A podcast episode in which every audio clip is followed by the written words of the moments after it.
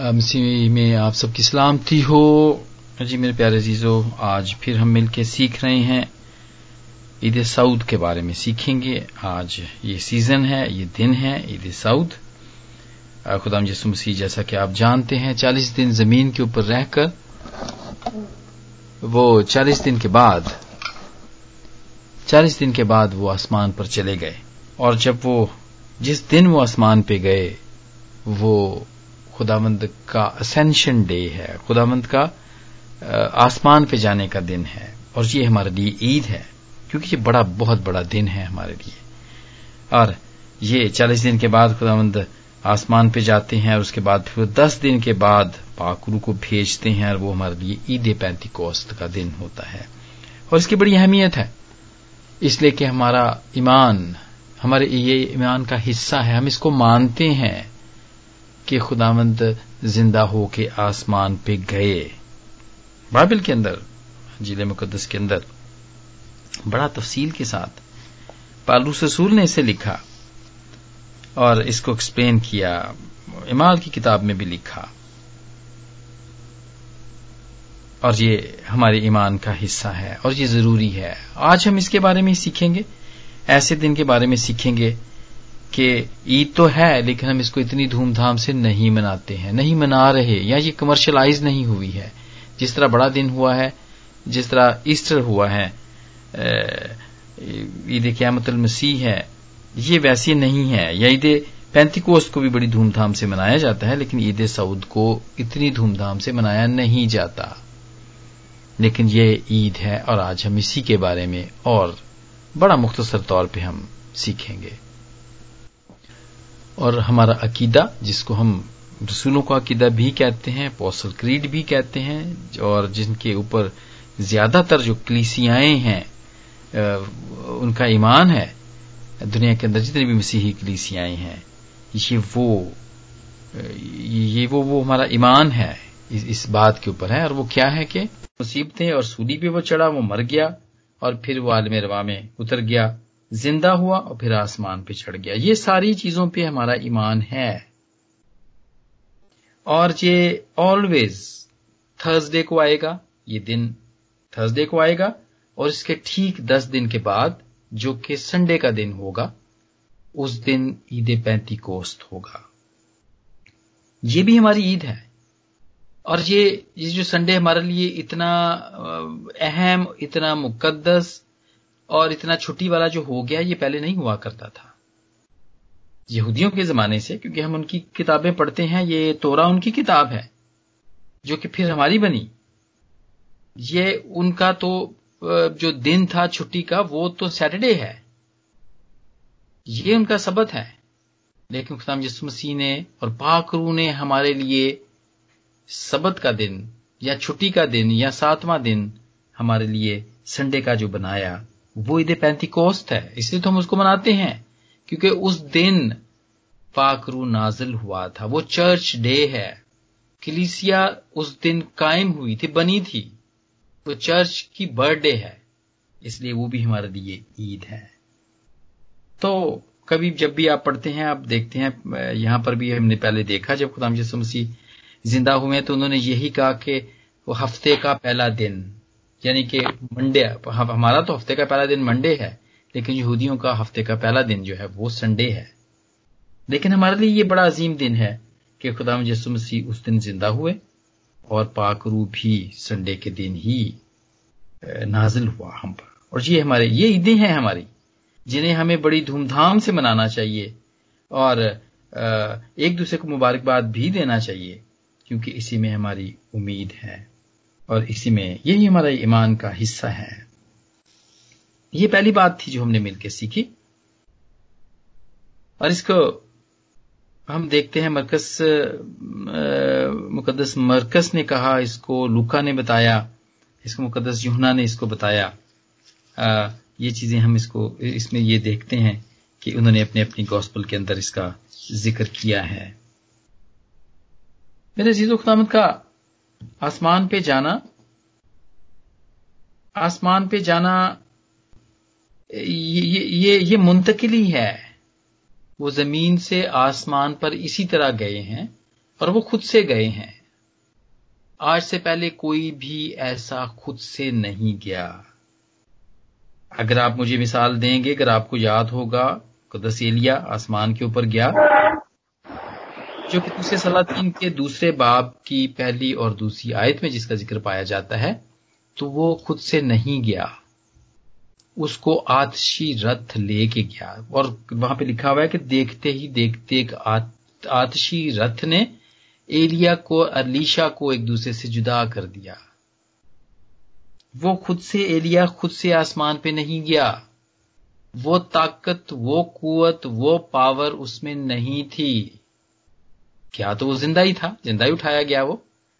लेकिन जो यस्सु की ताकत थी और जो इसका इख्तियार था, वो नहीं था उसके अंदर। खुदा यस्सु को तो ये इख्तियार था, उसको जान देने का भी इख्तियार था और फिर दोबारा से ज़िंदा होने का भी इख्तियार था। और उसके कहने से ही वो खुद ही तीसरे दिन ज़िंदा हुआ। यही इख्तियार उसको आसमान पर ले जाता है। एलिया की तरह नहीं, उसको एक वास्ते की ज़रूरत पड़ी थी। एक आतशी रथ उसको ले गया था। इसी तरह हम हनूक के बारे में पढ़ते हैं मुकदस हनूक भी, जो कि प्री हिस्टोरिकल बात है, पैदाइश का पांचवा बाप उसकी चौबीसवीं आयत, के खुदामंद को पसंद आया और उसने उसको उठा लिया। खुदामंद ने उसको उठाया था। लेकिन जहाँ पर जब खुदाबंद ज़मीन से आसमान पर जब जाते हैं तो वो मुंतकिल हो जाते हैं। वो एक जगह से हम जैसे एक जगह से दूसरी जगह जाते हैं, हम खुद से जाते हैं। खुदाम यसु भी इसी बदन के साथ एक जगह से, ज़मीन से वो आसमान पर गए। और जो अभी हमने पढ़ा है, ये हवाले पढ़े हैं, शगिर्दों के सामने वो आसमान कर ऊपर गए। और इमाल के पहले बाब की ग्यारहवीं आयत में भी हम हम ये ये ये देखते हैं, ये बयान देखते हैं। और उसके अंदर भी बिल्कुल इसी तरह लिखा हुआ है कि वो जितने भी लोग थे, जितने भी शागिर्द थे, वो इसके गवाह थे। यहाँ पे लिखा है फरिश्ते ने कहा और कहने लगे, आए गलीली मर्दो, तुम क्यों खड़े आसमान की तरफ़ देखते हो? यही यस्सु जो तुम्हारे पास से आसमान पर उठाया गया है। इसी तरह फिर आएगा, जिस तरह तुमने उसे आसमान पर जाते देखा है। विटनेस्ड हुए वो। गवाह हुए। बड़ा ज़रूरी था खुदामंद को कि वो चालीस दिन तक ज़मीन पर रहकर अपने सारे शागिर्दों को और बहुत सी, बहुत से और लोगों को वो बता सकें कि मैं इसी जिस्म के साथ ज़िंदा हुआ हूँ। मैं मर गया था, अब मैं ज़िंदा हूँ और इसी जिस्म के साथ ज़िंदा हूँ। और बाकी की बहुत सारी तालीम जो हम पहले भी सीखते रहे हैं, वो भी खुदावंद ने उनको बताई। गवाह, बड़ा ज़रूरी था, अगर खुदामंद खुद ही ज़िंदा होते ही चले जाते आसमान के ऊपर तो कोई गवाह ही ना होता। और फिर वही सरदार काहिनों की बात और फकियों और फरीसियों की बात हो जाती कि वो उनका फिर ये कहना ठीक हो जाता बजा हो जाता कि इन, इनके शगिर्द रात को आए और उन्होंने यसु की लाश चुरा के ले गए और ये मशहूर कर दिया कि वो ज़िंदा हो गए हैं। बड़ा ज़रूरी था कि गवाह होते। और उस जमाने में भी और आज के जमाने में भी अजीजो गवाहों की बड़ी अहमियत है। यहूदी तो वो दो गवाहियाँ देखा करते थे उनको दो गवाह होने चाहिए। और वो यीशु को कहा करते थे अक्सर। कि तू खुद से कहता है, तेरा कोई गवाह नहीं है। तो उसने फिर यीशु उनको कहा करते कि नहीं, मेरा गवाह है कि मैं हूँ खुद और एक एक मेरा बाप है। ये गवाह है। और ज़रूरी था कि उस वक्त गवाह होते। खुदाम यसु बहुत सारे लोगों को नज़र आते रहे। शागिर्दों को बहुत दफ़ा ज़ाहिर हुए। उनके ऊपर फिर 500 को एक दफ़ा ज़ाहिर, के सामने ज़ाहिर हुए। फिर बहुत सारे मुआवजे किए, जो कि लिखा हुआ है कि अगर वो सारे इसमें लिखे जाते तो वो शायद किताबों के अंदर जगह भी ना होती। तो बहुत सारे लोग गवाह थे।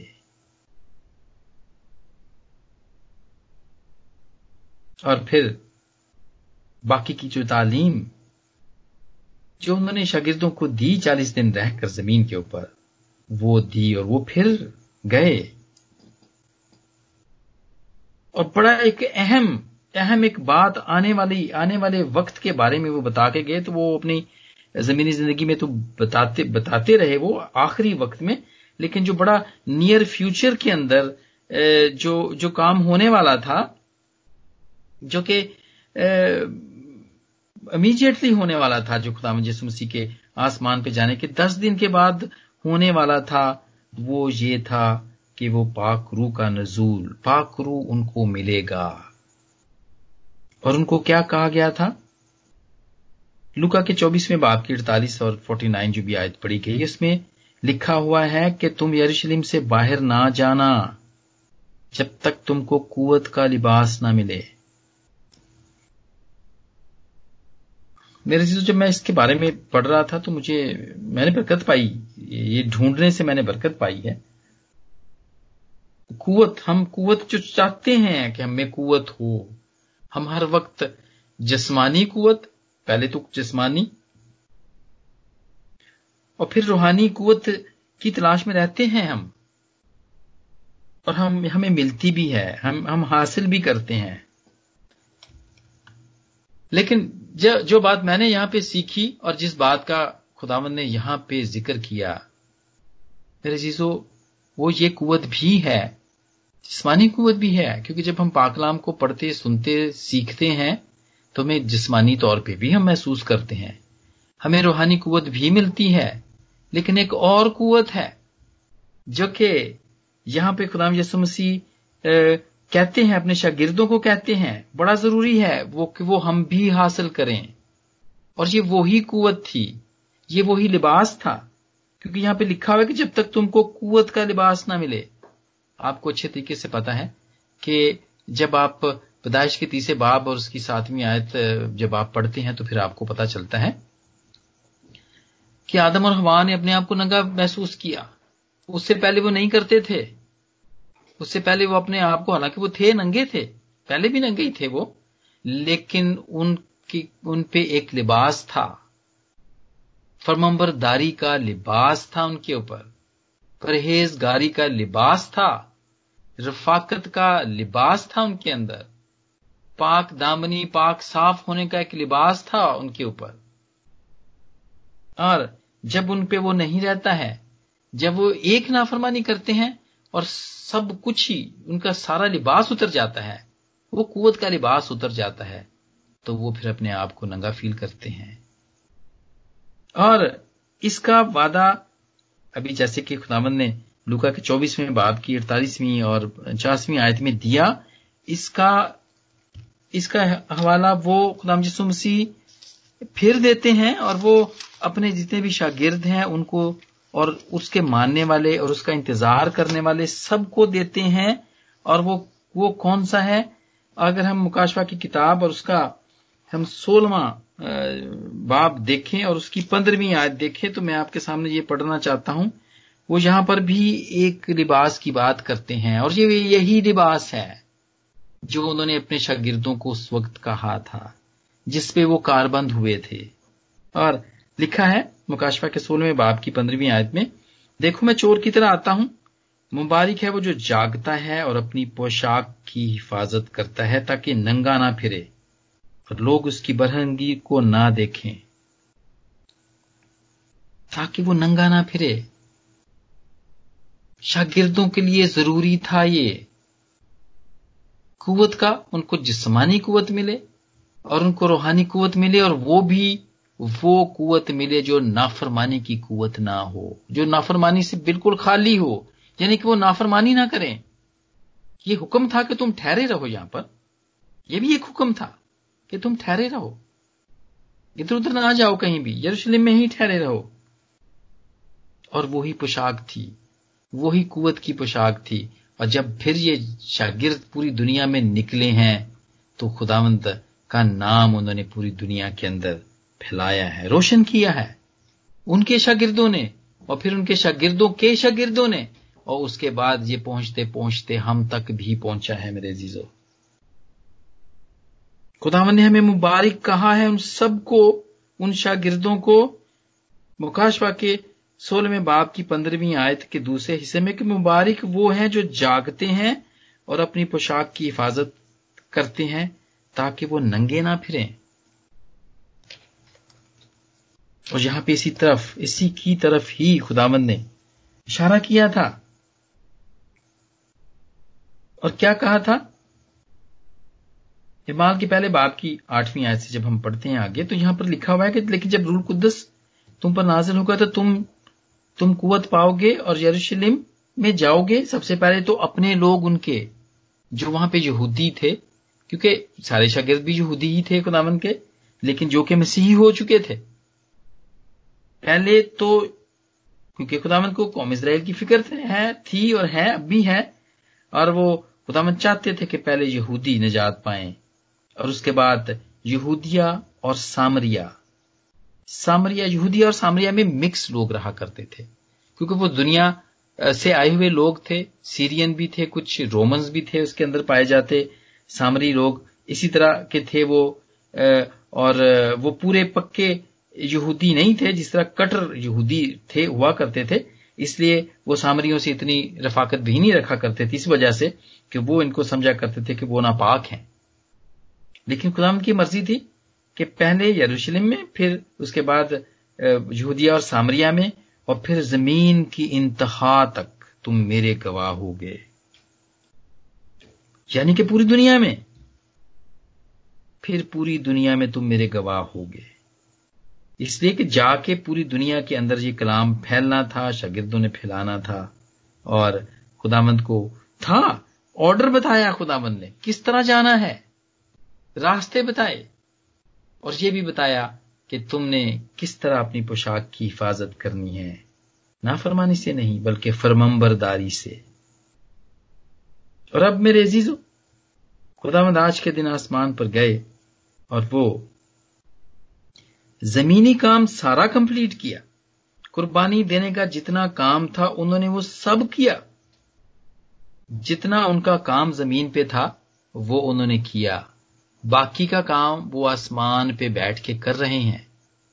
काम पूरा कंप्लीट नहीं हुआ, जब तक के आखिरी वक्त नहीं आएगा एंड टाइम नहीं आएगा। काम जारी है। वर्क इन प्रोग्रेस बहुत सारी जगहों पे हम देखते हैं, सड़कें बन रही होती हैं रोड्स पुल्स बिल्डिंग्स सब बन रहे होते हैं और वहाँ पे लिखा होता है कि वर्क इन प्रोग्रेस काम जारी है। काम खत्म नहीं हुआ है। अब जो खुदामंद ने अपना जमीनी काम करके वो आसमान पे चले गए तो ज़मीन पर हम रह गए हैं, उसके शागिर्द रह गए हैं, और हमें वो काम दे गए हैं करने के लिए। अब हम काम कर रहे हैं। गो कि इतनी तेज रफ्तारी से हम काम कर नहीं पा रहे हैं, और इसलिए उसका भी आना नहीं हो रहा है, क्योंकि उसको, क्योंकि वो वो जानता है कि हम, हमसे काम नहीं हो रहा इतना जल्दी से। और खास तौर पे ये दिन जो खुदाबंद ने हमें दिए हैं ये तैयारी के दिन हैं। बहुत सारे बहुत सारे कलीसियाँ बहुत सारे खानदान बहुत सारी जिंदगियाँ घर में बैठी हैं। वक्त ही वक्त है। खुदाबंद ने दिया है। अपने आप को तैयार करो। एक दूसरे को तैयार करो। एक दूसरे की ढारस बंधाओ। एक दूसरे को से, से बात करो सिखाओ। जिंदगियाँ बदल रही हैं मेरे जीजो काम हो रहा है। थोड़ा सा काम खुदाबंद ने अपने तरीके से अब काम किया, क्योंकि हम तो जो जिस तरीके से हम कर रहे थे, दुनियादारी और दीनदारी को रख के, उसमें, उस पर हम बहुत जल्दी से काम कर नहीं पा रहे थे। लेकिन अभी खुदाबंद ने हमें एक्स्ट्रा बोनस वक्त दिया है कि इसमें बैठ के हम काम जल्दी जल्दी करें। काम जल्दी जल्दी करें, ताकि उसका आना जल्द हो। और वो कहता है मुकाशपा के सोलहवें बाप की पंद्रहवीं आयत में कि देखो मैं चोर की तरह आता हूँ। चोर की तरह आना? यानी कि पता नहीं उसका कब आ जाए वो। रात के पहले पैर आ जाए मिडल में आ जाए या सुबह सुबह आ जाए, कोई पता नहीं है। यहाँ पे यही तशबीह है। जिस तरह चोर का पता नहीं होता, वो किस तरह आ जाता है। जब एक्सपेक्ट भी नहीं हम करते, जब उसका हम सोचते भी नहीं हो, तब आ जाता है। तो ऐसे ही है। खुदामंद का फिर दोबारा आना होगा। और आज की ईद हमें यही सिखाती है ईद साउद असेंशन डे हमें यही बताता है, यही याद कराता है। और यही कहा गया था कि आए गलीली मर्दो, जिस तरह वो आसमान पर गया है हिमाल के जब हमने पढ़ा इसका पहला बाब और उसकी हमने पढ़ी तो यहाँ पर यही बताया गया कि जिस तरह वो, हम सब लोगों के सामने वो आसमान पर गए, इसी तरह वो वापस आएँगे। माल के पहले बाप की ग्यारहवीं आयत में कि तुम क्यों खड़े आसमान की तरफ़ देखते हो? यही यीशु जो तुम्हारे पास से आसमान पर उठाया गया है, इसी तरह फिर आएगा। जिस तरह तुमने उसे आसमान पर जाते देखा है। मेरे जीसु वो बाख्तियार वो बाख्तियार था। वो खुद ही गया है। उसको किसी सहारे की ज़रूरत नहीं थी। और वो खुद ही आएगा। लेकिन हमें ज़रूरत है कि जो काम, जो ड्यूटी हमें दे गया है वो हम बड़ी ईमानदारी के साथ, बड़ी फमबरदारी के साथ करते रहें, ताकि हम अपनी पोशाक की हिफाजत कर सकें और हम नंगे ना ठहराए जाएँ। और मेरे चीज़ों आज पाकलाम के सारे हिस्से के वसीले से खुदा मुझे और आप सबको बरकत दे। आमीन।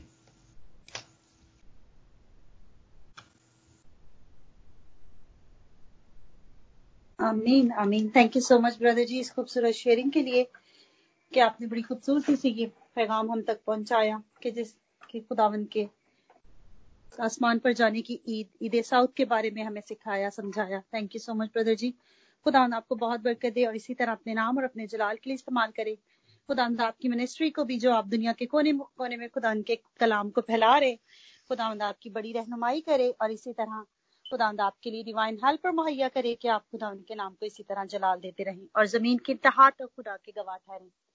Thank you brother ji.